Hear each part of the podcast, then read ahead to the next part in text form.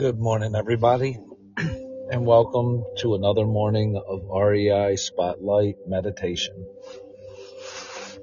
Want to speak real quick this morning before we get started on the meditation and just talk a little bit about goals. We all think that we have goals, and they're really split into three separate categories. You have your A goals, your B goals, and your C goals.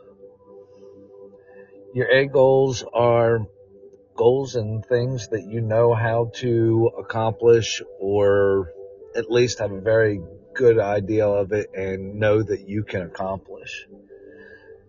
B-type goals are the ones that make you just stretch a little bit, and if everything goes right, you can accomplish it. Both of those are worthy goals and can certainly help you get where you want to go, but they don't inspire you. And they don't make you create quantum leaps in your life. If you want to make quantum leaps and truly grow, you need C-type goals. And C-type goals are ones that make you uncomfortable, ones that make your imagination stretch, one that you, you really, you know, the only thing that you, a C-type goal. And those are the ones that will inspire you and pull you along and make you achieve what you want to in life. So please make sure that the goals that you are setting for yourself are ones that truly inspire you to become the person you want to be and to grow into that person. We'll go ahead and start our meditation now. Just as a reminder, take these next couple minutes and just write down ten things that you are grateful for. Uh, and it doesn't have to be complicated. It could be your puppy dog, uh, your delicious cup of coffee this morning, or it could be something that has not, that you're grateful for something that has not yet appeared in your life, but that C-type goal that you're working on, be grateful for it. So let's take some time and just write down the ten things that you're grateful for.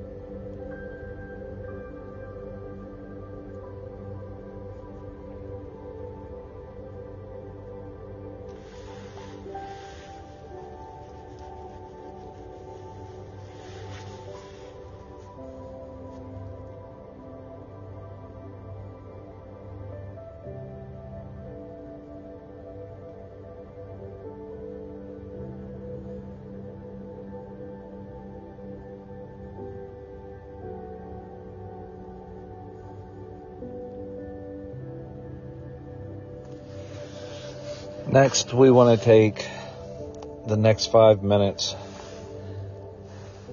and take this time to just be silent and ask for guidance from your preferred higher power, whether you prefer to pray to God or just to the universe or to whatever your higher being or power is.